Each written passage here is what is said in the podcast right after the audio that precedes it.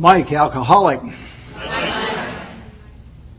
Dry date September 7th, 1985, and that just surprised the dickens out of all the people that had been watching me come and go for the six years prior to that. Uh, matter of fact, today I sponsor the son of one of those, the guy who gave me what I hope is my last desire chip, you know. And Bob Sr. told me if he had to give me another one, he would give it to me in suppository form since,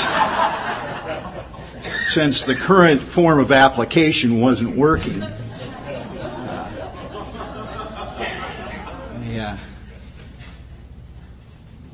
I'm, this is a tremendous uh, privilege, honor for me here. I've been raised in Alcoholics Anonymous and mentored in Alcoholics Anonymous uh, to love and appreciate my brothers and sisters in, in the Al Anon family groups. And uh, I want to thank you for all that you've added to my life. Uh, many of you have helped me many times in many dark places, and uh, I want to thank you so much from the bottom of my heart. And uh, I hope to express a little bit of that gratitude this afternoon. I probably let's get sober quick.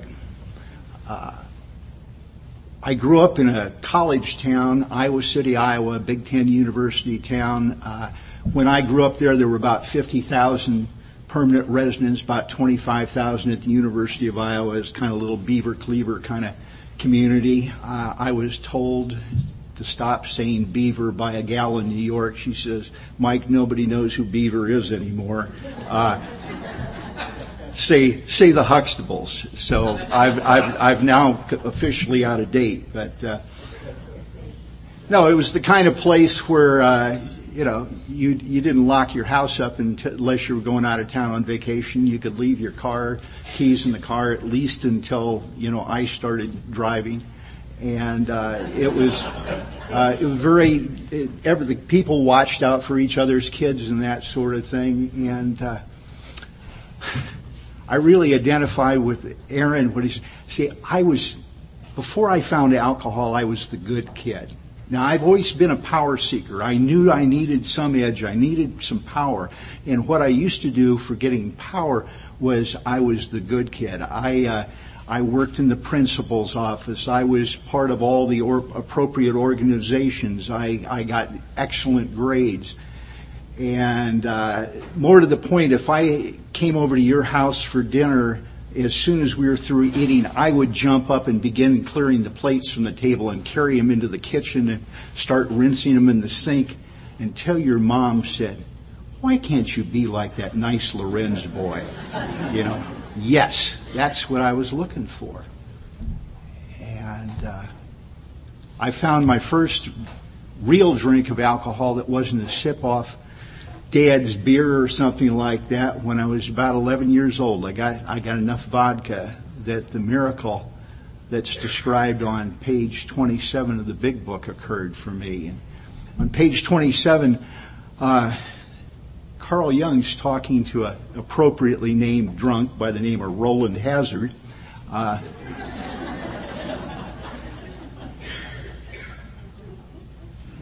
And he's describing a spiritual awakening or a spiritual experience to him because he's telling me, look, I've tried everything. You've been here six months.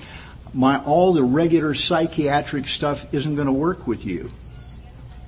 And then he goes on, he says, every now and then, once, every once in a while, I did these emotional upheavals occur. The ideas and emotions that were the guiding forces in the lives of these men are suddenly cast to one side and a new set of conceptions takes hold. And that's, looking back, I found out exactly what happened to 11 year old Mike. Uh, I felt the effect of the alcohol, and the alcohol was I didn't need to be Mr. Little Mr. Goody Two Shoes anymore. Screw that stuff. And my, my folks were just amazed within a very short time what, uh, what had happened is like demonic possession in their household. What had happened, I'm the oldest of four kids. Uh, I won't tell you I came from a normal family, but I came from a functional family. Uh, and, you know, all of a sudden, their, their little kid that had been the apple of their eye is turning the whole household upside down. And I continued to tornado like that for a long time. A big part of my amends in that family were simply the fact that uh, when the guy that helped me approach those amends, he said, Mike, tell me what it was like to have you for a brother. Tell me what it was like to have you for a son. And what I did is I sucked the oxygen out of the room. There wasn't room for them. I lived like I was an only child. And uh, the drinking piece, uh, probably this would tell you how I drank as well as anything else. I'm uh, I'm a teenager. I've, I've recently got a driver's license, and I've got I'm out drinking with a buddy. We've got some beer in the car, and we're riding around out in the county. Uh, you know, planning what we're going to say to girls and drinking beer and, and riding light, and all of a sudden, uh, the squad car lights are on behind me. Now, keep in mind, this is the day before they had two-man squad cars and all the stuff they got today. This was Barney Fife that was pulling me over. So I pulled over and I turned to my buddy and I said, watch this. So I got out of the car and, you know, this guy knows who I am. I'm one of the local kids. I get out of the car, wave at him, go back. When I get, get close to him, I slam him up against the squad car and take his gun away from him. Uh, and then I turn around and hand it back to him. Uh, I've had a couple cops in audiences like this that say they would have shot me on the spot, but uh, fortunately, uh, that wasn't the mode there. And my my calculation worked. The guy turned me loose. See, I figured that he was going to be way too embarrassed that the kid took his gun away to arrest me and take me back to the sheriff's station and have to put up with the ribbing from all of his buddies that a kid took his gun away. Uh, no way that's going to happen. So he turned me loose. And the most important part of that was my friend was watching every bit of it and he just made a beeline back to school and told everybody in school I had my reputation you know, the next day in school. I went there. Yeah. I'm the guy. And that's the way that, so, uh, well, maybe one more story here. Uh, I, this is a high risk story to tell with this audience, but uh, I, you know, like I said, I acted like I was an, uh, an only child, but you know the fact the fact was that I you know I had this sense of entitlement, and one of the things I believed I was entitled to was a, a new Corvette, uh, and my dad didn't see it the same way.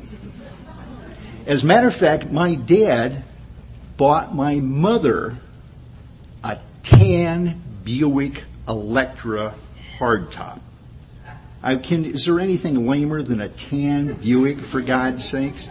I mean, it's lame. And, uh, and just the injustice of this, uh, you know, overwhelmed me. And, uh, my mom was always my ally in my schemes and, uh, so she, she quickly lends me this car to ostensibly go on a date with. So it's Saturday night and I take off with mom's new car and of course, I end up out at the lake and I'm drinking with my friends. And, and you know, as, as we drink, you know, the sense of injustice just builds and grows. And so sometime late that night, I turned to my friend and his dad happened to have a machine shop. And so Jerry and I went down to his dad's machine shop and I fired up an acetylene torch and cut the top off that car and I had the convertible that I was entitled to. Now imagine my parents the next morning. They've, they've got my siblings gathered together and they're going to take them to church and they come out into the garage and there's kind of the smoking hulk of mom's car there with big brother draped naked across the front seat. Uh, they later found the top of that car and managed to sort of repair it. They never did find my clothes, so uh, that's that. so I, I guess, uh, are we down with the fact that I didn't drink well? and it didn't, you know, it just variations of episodes through the years. And I had this arc where it, it seemed to, you know, life seemed to be going well. I seemed to be a success. I, uh, I was talking to Aaron last night. I spent some time in his town down there. Uh, first, first doing very well, and then finally at the Coliseum Motel down there on on Independence, which was not a nice place. Uh, as a matter of fact, you know, there's uh, doesn't usually make it into the story, but you want to talk about the loneliness and isolation. I'm staying at this motel down there, and I'm paying hookers to come in and just talk to me because I can't relate. I've got to pay somebody to come and talk to me. Nothing else. I'm that I'm that cut off and that that isolated. Eventually, the miracle happens, and and uh, uh, I get sober and like so many, I always thought that sober was the answer. And it seems to be now with my experience that if sober is your answer, you may not be an alcoholic. Sober is kind of a side effect for alcoholics. See, it turns out the man that saved my life well, let me back up a little bit. I came and I, the last, I started out at fancy treatment centers when I had a big job, good money, uh, lots of benefits, uh, and then just kind of trended down over that six year period till finally my last stops at, at, at a veterans center. Uh, and I'm shelled out at this point. Uh, and I've been to AA and I've been to all these places. And uh doesn't seem like it's working. Uh, people I drank with, they're sober five, six, seven years, some of them. Not working for me. And that last place, the guy that had the impact on me was an orderly. He came in. Uh, I was too sick, too damaged physically to get in their treatment program right away, so they put me in the ICU unit of the hospital. And this little orderly came in and he didn't come in with a speech or anything else. He just came in and he said, uh, it looks like from your chart you may not make it here. I need to know where you want your personal effects sent. And uh, that's a message with depth and weight. No, he wasn't begging me not to drink. He wasn't trying to entice me into his treatment program.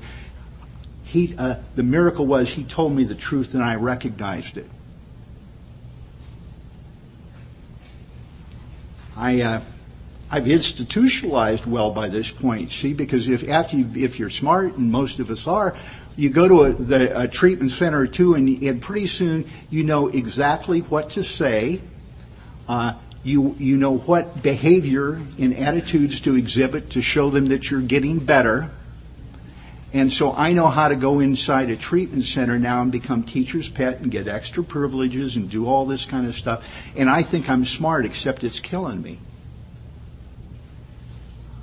Where I end up was with that orderly, and then uh, with two pivotal decisions for me. What I, what's going to be different about this time? What's going to be different? Well, what's got to what it boiled down to is I'd never really been a member of Alcoholics Anonymous. I've been just somebody keeping a chair warm in a meeting.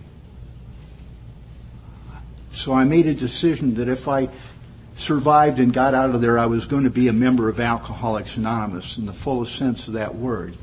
And then I'd, I'd always re- resisted what I called the spiritual side of this stuff. Uh, and uh, decided that I was willing to uh, try and form some kind of a relationship with a power greater than myself. So there I am, the old war hero kneeling by the bunk in the VA place, and the only prayer I can come up with is, Now I lay me down to sleep. That's the best I can do. But you know, it's wonderful because as our book says, God doesn't make hard terms.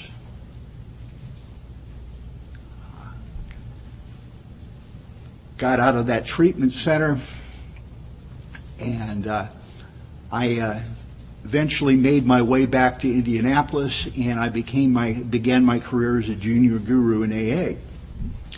Uh, and what this looks like is I'm going to 11 meetings a week because that's what you could go, kind of the maximum in Indy you could go to at that time. And I'm getting a hold of every service position I can, and I don't miss a conference, and I don't miss a whatever's going on. I'm I'm right there in the thick of it. And I believe that I'm doing Alcoholics Anonymous. And uh, I uh,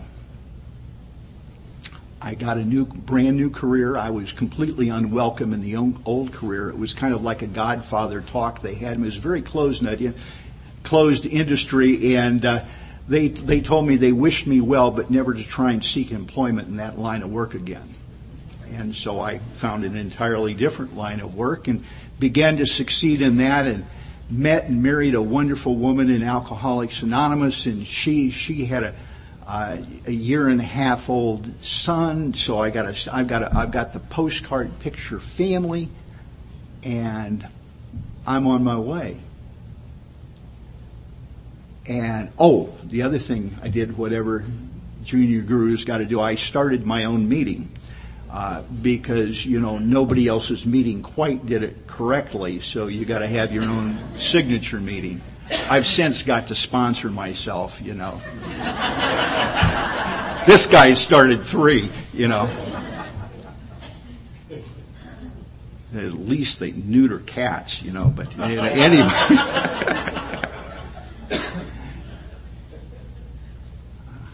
say, yeah, that's, that's beautiful. See, if you stay sober, sooner or later, somebody like you is going to walk across the room and ask you to sponsor them, and you're going to, you're going to get to see yourself as you never saw yourself before. I, uh,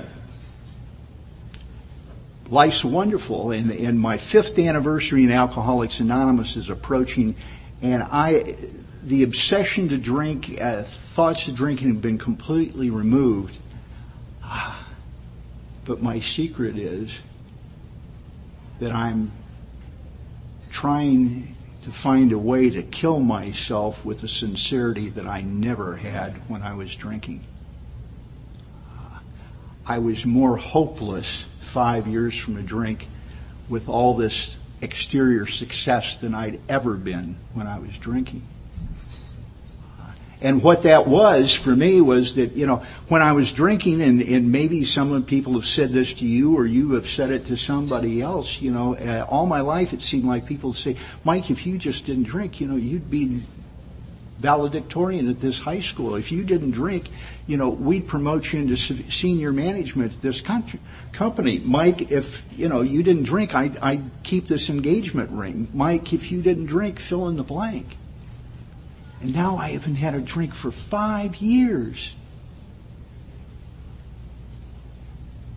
And I'm, I'm hollow on the outside, inside. That, that wife that I, that I love, uh, is saying things to me like, Mike, being married to you is the loneliest thing I've ever done. Mike, do you suppose if I let you sponsor me, I could have one of those intimate chats I hear you having with the guys you sponsor? I know more about what you think, feel, and believe by listening to your side of a telephone conversation than by anything you say to me.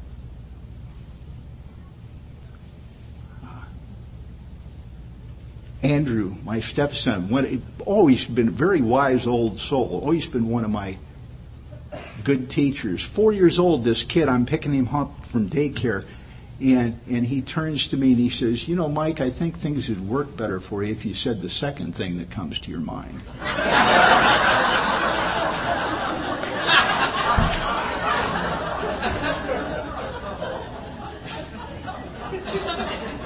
Who knew? You know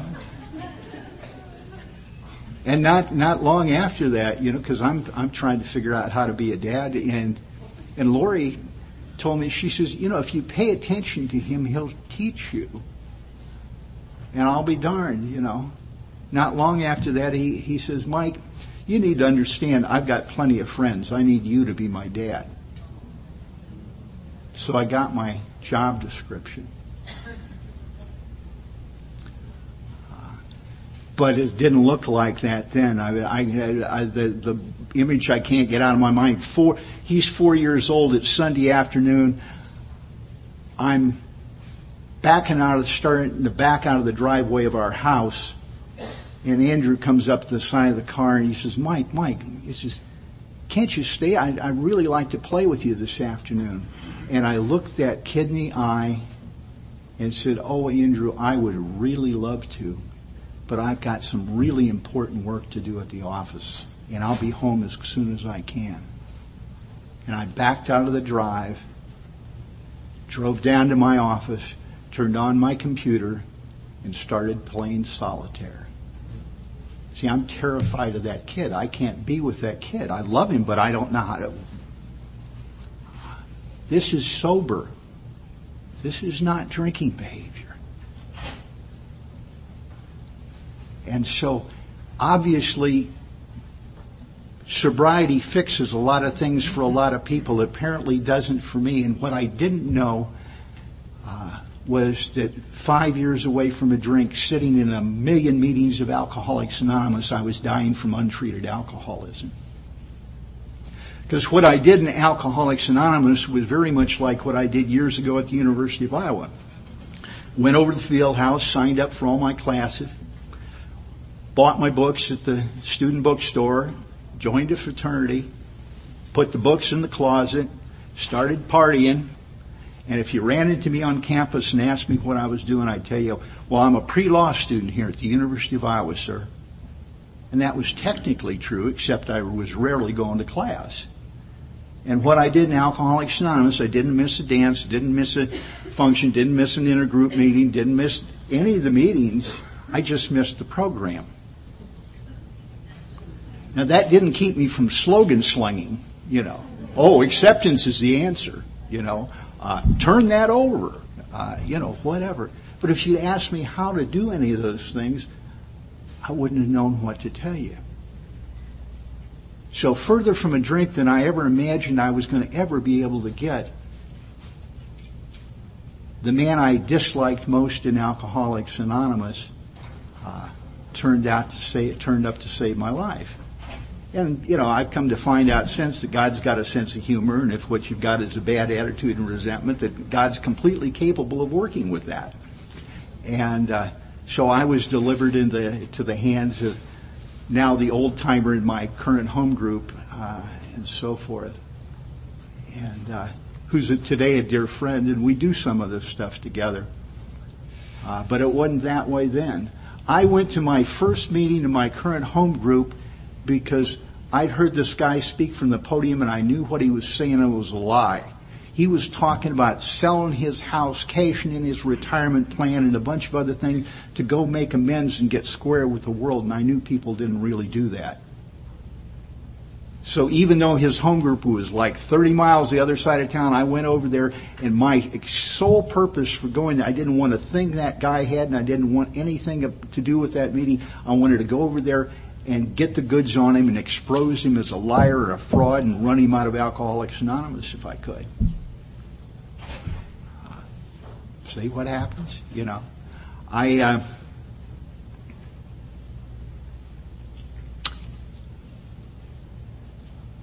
God had other plans, and uh, eventually, Gary gave me my first experience with the steps of Alcoholics Anonymous and the program of Alcoholics Anonymous at depth. And uh, I uh, later one of one of the men he'd sponsored became a, a mentor for me uh, and uh, helped me a great deal. Uh, Don P. from Aurora, Colorado. Uh, and Don's gone now, but Don was one of the ones that taught me so much about loving and paying attention to Al Anon and, and, and guiding me in that direction and uh, what I was overlooking and missing there. So, uh, with the time left, I want to talk about two things here. Uh, I uh, I want to talk about a a prayer, and then I want to talk about an amend. And the prayer, you know, unfortunately, that marriage that I was telling you about, uh, ended. But uh, with the help, actually, of uh, although we were both alcoholics, uh, a member of Gary's wife, a longtime member of Al-Anon, helped me a great deal. I mean, she pulled me aside uh, when we found out that the divorce I didn't want to have happen was going to happen. She pulled me aside and, and helped me. And she said, "Look, got got me right and up against the wall." And She said, "Look, you've got to aggressively practice the tenth, tenth tradition now." Uh, you're going to have no opinions on outside issues and everything she's, almost everything she's going to do from now on is an outside issue. You're not going to have an opinion on whether she keeps the house, sells the house, what she does with the retirement plan, any of that stuff. That's none of your business. And she helped me uh, walk through a lot of that stuff. And it was invaluable. And we were able to have a respectful divorce. And, and it wasn't long after that that we uh, uh, I was allowed to, I, I became a three day a week dad now, and so I had Andrew three days a week. And uh,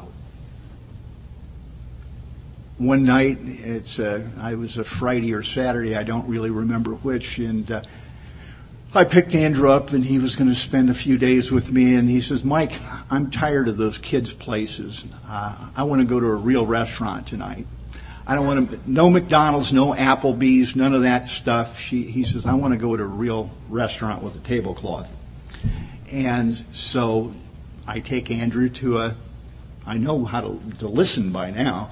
I take him to a real restaurant and we're having dinner and, uh, it's going well because he's, he's fun to be with. And all of a sudden I look up and I look around the restaurant and oh my God, it's full of couples in love. Everybody here is with a sweetheart or with somebody, and I'm with a six year old, for God's sakes. And the self pity tsunami just washes over me. I, am the, the injustice of all this is just terrible. And uh, so now I've got better behavior than I used to have. I uh, I treat him correctly, and we finish our dinner, and I take him home. Uh, we, you know, watch a video and do give him his bath and put him in bed and tell him a story. And as soon as he's out, uh, I'm running into the, the dining room and whipping out my pencil and paper and I'm writing inventory and I'm upset. I'm really honked off at uh, at what God's done to me. And uh, I'll let you hear exactly how that rolled. Now, I don't hold this out as an example of really the great way to do this, but uh, I'm here as a result of a lot of imperfect work, uh, persistently followed by more work. Uh, in this particular piece uh, was uh, obviously I'm I'm resenting God, so there it is. God's in column one. Uh, of course, I wrote a prayer. God, please help me. Go figure. Uh, I resent God. I, why do I resent God? Well, I am resenting God because I don't have the relationship that I want to have with a woman. I think God's going to give me the choice to either have a sick relationship or no relationship. I'm lonely. People I sponsor with less recovery are ahead of me in having better relationships than I am. I'm afraid that God will keep me in this pain because I'll be more useful to others than if I have the relationship I fantasize about. How's that for self-pity? I feel like God has given me a gift of communicating with the others and the price of the gift is my happiness. I'm mad because I know that only God can help me and I don't believe He will. Turns out the only thing I need to do to die if not a physical death, a spiritual death, is just decide that whatever I'm involved in, God isn't interested in or wouldn't help me with it. That's all I need to do. That cuts off my oxygen line right there. All right, well, what's this effect? Well, it affects my self-esteem. I feel like a phony because I might sell out my principles for a comfortable relationship. For example, I might do something like hitting on a newcomer as a result, I feel like a phony. Don says, Mike, that's because you're a phony. who, who knew? I love that man. I can tell, Don, I feel so guilty. You are. I feel so ashamed. You should be. Uh, distorting my sex relations. I'm having an increasingly emo- emotionally unsatisfying sex only relationship. I decided that I was going to outsource my sex life. And what this looked like was that I connected with a, a like-minded gal and this this was tw- more than 20 years ago. So it was no no dates no flowers no cards no dinners no movies. We would just get together and play racquetball. And the code word because this was before cell phones or texting we would call each other secretaries and so forth and get on the calendar for racquetball. And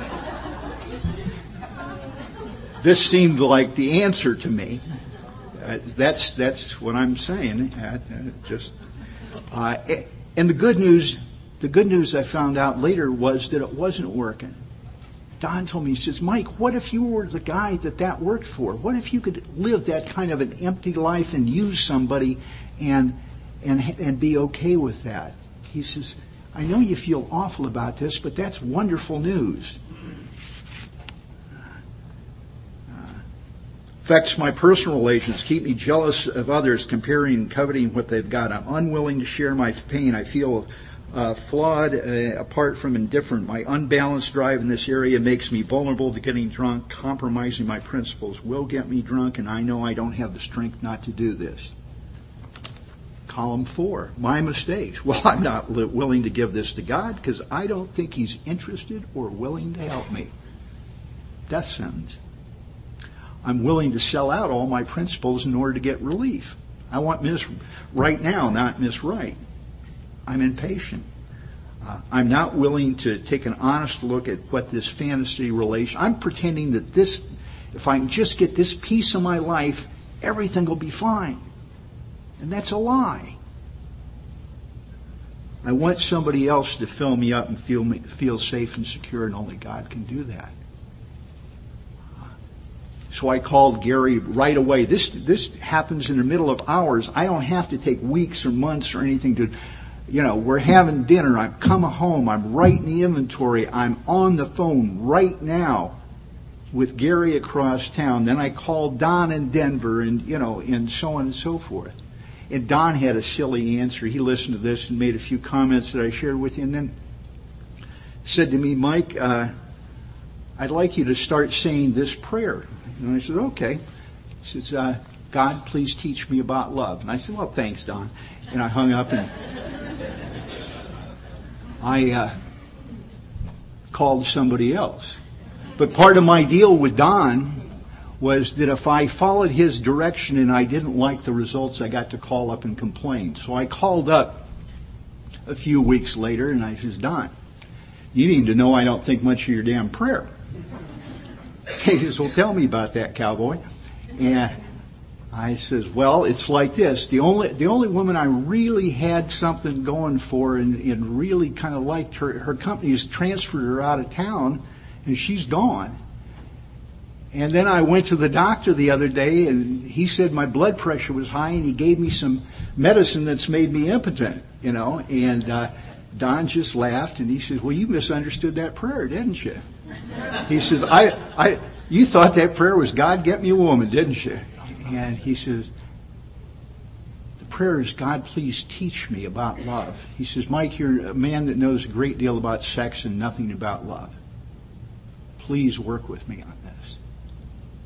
And so, because I loved him, I did. And it wasn't very long before I did fall wildly in love. And uh, it was with my stepson. He and his mom had always been a little closer and had been a little more special. A little, we'd never had a bad relationship, but all of a sudden, all the barriers went away. And they've stayed away ever since. And then not too long after that, I, uh, I realized I loved my ex-wife. Now I, uh, I didn't want to marry her again. Uh, but the best thing I can describe to you is that God restored her the place she had in my heart before we got married and all the stuff started. Matter of fact, one of the first things she and I could do together was go to a PTA meeting, and we were coming home from that PTA meeting, and I said, you know, Lori, I said, I think the only bad feelings I have about the divorce is that it interrupted our friendship. She looked at me with a grin on her face, just eerie. She says, you still don't get it, do you? And I says, what? She says, it was the marriage that interrupted our friendship. Oh. See, we were two people that were wired and well suited to be each other's close friends, but we're alcoholics, so marriage seemed like it was more, so we took it one step extra. And uh, God had just put it back the way it had been before. And so I'm going on and on and on with this prayer, and eventually, I, uh, when I wasn't looking, uh, the woman of my dreams did show up. In fact, I, I wouldn't have even dreamed for this woman she was just out of sight. And uh, I, I, first met her uh, going to meetings with her and her husband, and uh, did workshops with with her and Richard and and so forth, and we are all good friends. And uh, back in 2000, uh, he uh, got a terrible diagnosis of pancreatic cancer on Labor Day and died November 10th that year. It just ate him alive in, in months' time. And so the friendships with Linda continued, and then one day, maybe a year or so later, where uh, we'd done a workshop for some people in Indianapolis and walked out, and uh, she was she was a she was an alcoholic, but uh, she and Mary Pearl had formed a bond, and and uh, uh, we'd gotten uh, we'd gotten the traditions between her and, and Don and everything else. We've really gotten those active in uh, in our life. I mean, anyway, Linda. Linda walks up to me after that we did this workshop in the parking lot and she says, Mike, you need to know I love you. And I said, well, that's nice. And she says, no. Dummy. I mean, I really love you. She says, now how about a real hug, not one of those air kiss AA hugs, you know? And uh, I just couldn't believe my good fortune. And we we went on, we continued on and became engaged and, and so forth and, and, and had lots of fun together. Uh, I'll, I'll tell you this, it was really, she was, she was a spiritual teacher to me like you wouldn't believe. I, uh, we hadn't been dating, uh, I think it was less than a month, and I showed up over at her place to pick her up. By the way, she was very clear, I am not going to be your shack 'em up honey. We're not living together until we're married. And, uh, okay. Uh, and I show up over there and she she hands me this piece of paper. She says, "I've written out the primary purpose from my point of view for our relationship. I'd like to see yours very soon." A real no slack approach. I mean, I'd never had that one happen before.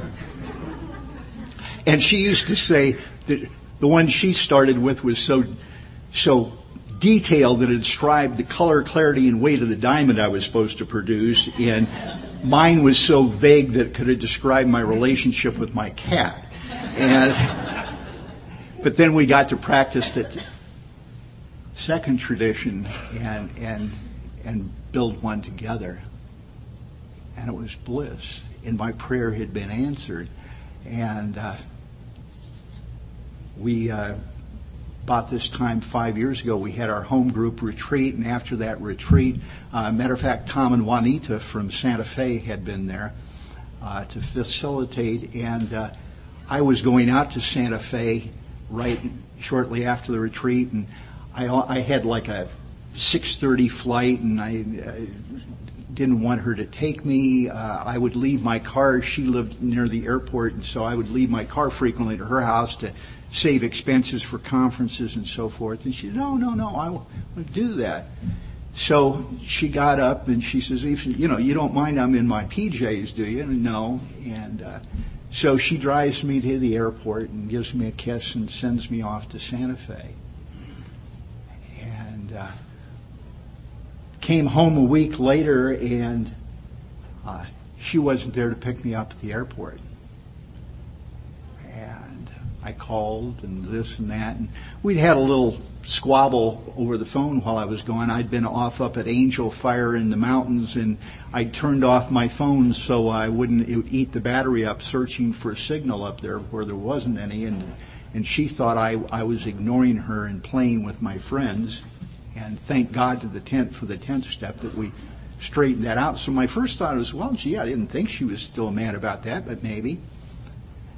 So I, I eventually I get a cab and I went over to her house and I, I've got a key and I go in and uh, it's 9:30 evening. Uh, I find her in the bathroom. She's collapsed that morning while she was getting ready for work. Her coffee's sitting there on by the sink.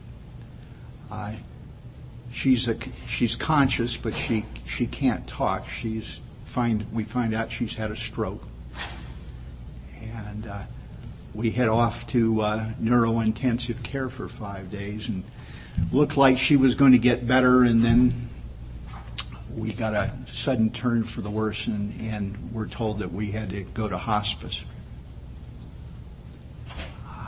And I'm way shortening the story here, but uh, I thought that prayer was turned into ashes in my mouth. Oh yeah, teach me about love. Give me, get, give me everything and then do this to me. Uh, and thank God for what Don had taught me because Don said, Mike, he says, as near as I can tell, there will always be at least two voices operating in your head. There will be the, the Mike that really wants to be the right kind of guy and do the right thing and, and, and show up for other people. And then there's the selfish, self-centered snot. He says, you can't make either one of those go away. But he says it's like having a wet drunk in a meeting.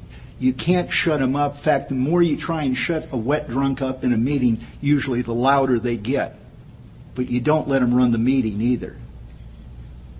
So because I, I knew this duality, I was not robbed of the last hours of my life with Linda. You know, I was able to be present. The voice that said, wait a minute, she's way younger than you. She's, she's, she's supposed to be taking care of you while you die. And everything else. This isn't the plan. This is wrong. I can thank you for sharing. You know, and I can, I could be, I did, I don't have to look back at, on those hours as wasted hours with her as she stepped into her next life. I uh, I thought the prayer had probably reached its end, and uh, since then it turns out that uh, I had new lessons. My lessons were now were accepting love from others, you know, uh, and that was really terrifying. See, because when I'm the person dispensing the love, I, disp- I decide how much there's going to be, how long it's going to last, and what it's going to look like. Right? When I'm allowing you to love me, you're doing, making those decisions. When are you going to hold up your hand and say, well, I think that's about enough love for you, Mike? You know. And uh, so I get to have this experience. And since then, I've, I've, I've, had a, I've had another marvelous experience, and uh, that prayer has been going on since 1992. So I don't, I, I haven't quit with it yet. And what, one of the current experience over the last several years has been the wonderful, wonderful friendships that I've had with my sisters out here in the world. I've, I've got, I've got a collection of women friends that is second to none, and I call them my friends without benefits, you know? you know? And I, I, I've gotten to learn, learn so much from you and experience so much from you uh, that it's been a real gift. So, see, when, from a little dinner with a kid, if we'll follow, if I'll put myself, what's it say? when we placed ourselves in God's hands, Linda's famous promise was follow the dictates of a higher power and you will presently come to live in a new and wonderful world regardless of your current circumstances. And that's my experience. I don't know where this little piece of stuff's going to take me. God seems to just take my garbage and recycle it. And I want to tell you very quickly about an amend because maybe some of you, like myself, have been involved in some behavior with kids that that wasn't good. Uh, during my upscale drinking days, I was uh, in a relationship with uh, a gal by the name of Jan, and uh, she'd uh, she had two small daughters, Summer and Erica. They were two years old and four years old when I showed up, and their dad was, you know, your classic violent alcoholic. He was he was a biker. When he, when he, the last time the kids saw him, they were, had been in a grocery store, were sitting in the car outside the grocery store, and he came up with a length of chain and smashed all the windows out of the car and left them covered with broken glass and rode off and ended up in Arizona. And, uh, I showed up and I'm driving a luxury car and wearing a cashmere coat and I got a bottle of Bordeaux under my arm instead of a six pack, but I'm still alcoholic. I'm, I'm, I'm tornadoing these lives. And so Jan and I were together for about five years with these kids and everything going on. And, and Jan is still my barber today. God, go figure. And uh, matter of fact, she tells me anytime I go to these conferences to tell you if you need to see a demonstration of God's love, realize that she can have me in a barber chair with a razor near my throat and I get out alive. Uh, but I thought because Jan and I never really lost, we'd split up, but we'd never lost contact, that making amends with her was going to be an easy deal. And so I, I, I sat down to make amends with her and uh, I did what we do. Uh, now, the way I'm told to make amends is the first thing I need to tell you is that you're square with me. I can't come seeking forgiveness if I'm not offering it. And as my ex-wife so succinctly put it, Mike, you're the kind of guy who puts rocks and snowballs. So it was very important for me to put people off their guard, to let them know up front that I wasn't looking for anything here. So first thing you'll hear from me when I make amends to you is you're square with me, or some version of that. And then the next thing you'll hear from me was I was wrong. Not sorry, wrong. And I thought that was picky come to find out time after time I've had guys saying, you know, Mike, I've known you 25 years. I've heard you say you were wrong or sorry a million times, or heard you say you were sorry a million times. I've never heard you just flat out admit you were wrong about anything. So those words had power. And I said, here's what I was wrong about. And I told Jan what I was wrong about. And then I said, but I'm so self-centered, I don't know how this affected you or what I did, what else, you know, what the impact was or other things that I did that I don't even have any clue about. Tell me about that. And tell me, if you will, anything I can do to square the books between us. And I shut up and I listen and I don't argue and I don't defend myself. And so, uh, I did that with Jan and, and I said, well, you know, tell me, tell me about your side of this. And she says, well, Mike, she says, I can see you're a, a really good dad because this, at this time, I'm bringing Andrew into the barber shop and she, she says, I can see the way Andrew is around you and I can tell he loves you a great deal and he's not afraid of you at all and you're obviously a good dad and that really pisses me off. She says, my girls deserve that from you and you didn't give it to him. You ripped him off.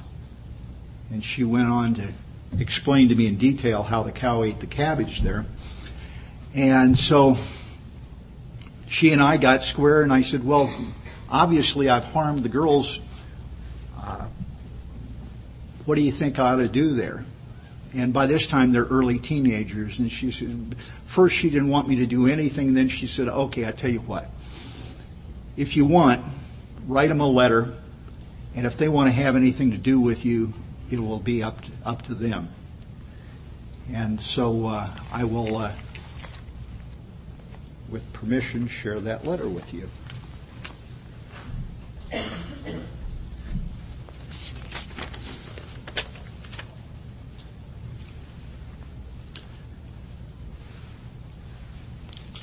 Dear Summer, I'm writing to do what I can to set right the harm that I did during the years that I was in relationship with your mom. I've chosen to type this rather than phone for two reasons. First, my handwriting's pretty hard to read, and second, because I want you to have something tangible that you can look at later when life may be treating you rough. It turns out I didn't really know then, but because I've worked with a lot of men since, that particularly with kids, they need something that they, they, you can't just go vomit amends on them. Uh, they they need time to process this stuff. Think about it, consider it, and let them come back to you in their time.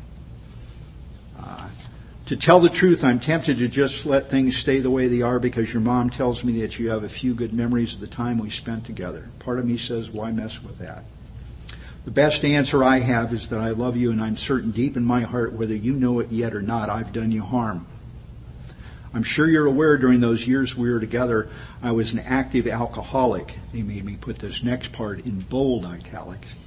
Let me be very clear that this in no way whatsoever relieves me of responsibility for my actions.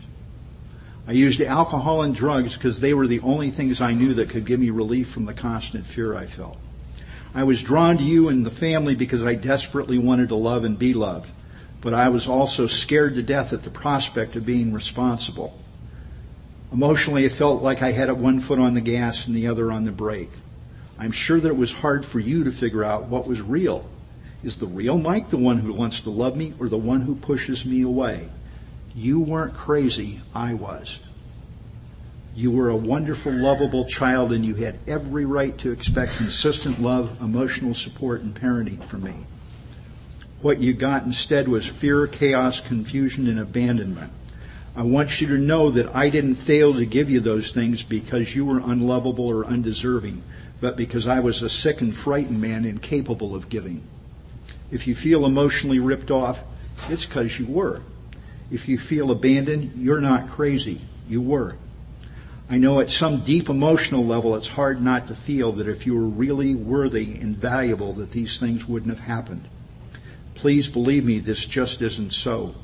You are worthy and deserving of love, both then and now. I failed you. Summer, I hope you'll accept my heartfelt regret for these and the unlisted harms that I've done you. Should you ever want to talk about any of this, please give me a call if I can ever be of any help to you as a friend, I'd be honored. And then, P.S. I'm sending a similar letter to Erica, and since my actions have all also harmed her. And I didn't hear anything right away. Uh, and uh, she graduated from high school, and I got to invited the graduation, and I went. And that fall, after her graduation, word came from Arizona that uh, her biological father had uh, died out there. He died an alcoholic death. He hemorrhaged to death from esophageal varices on a couch in a flop house with a bottle of vodka out there. The way we go. And a few days later, I got a phone call from Summer, and she says, Mike, says, you remember that letter you wrote me? I said, sure I do. She says, You know, I was always hoping I'd get that letter from my dad. But since he'll never be able to send it, I think God had you send it for him.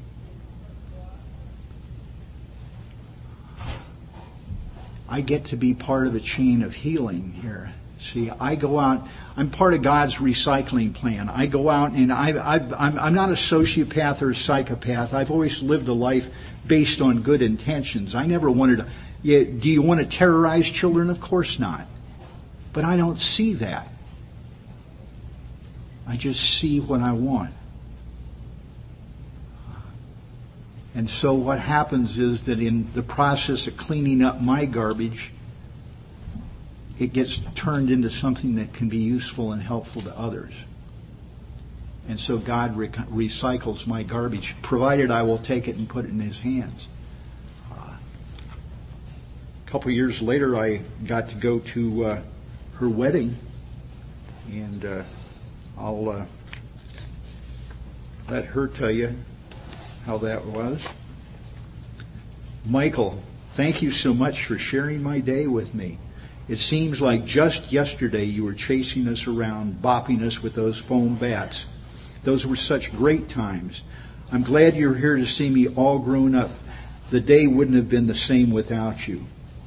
Hope your holidays are wonderful. Please continue to keep in touch. Love and kisses, Summer. Uh, you know, I. Uh, God's plan, God's world is better than anything that I've ever had in mind for myself. I was the guy that used to look in the mirror at the bar and pound on the bar and go, it's not fair, it's not fair, it's not fair. And, you know, I'm here to tell you this afternoon from the bottom of my heart, thank God it's not fair. Thank you.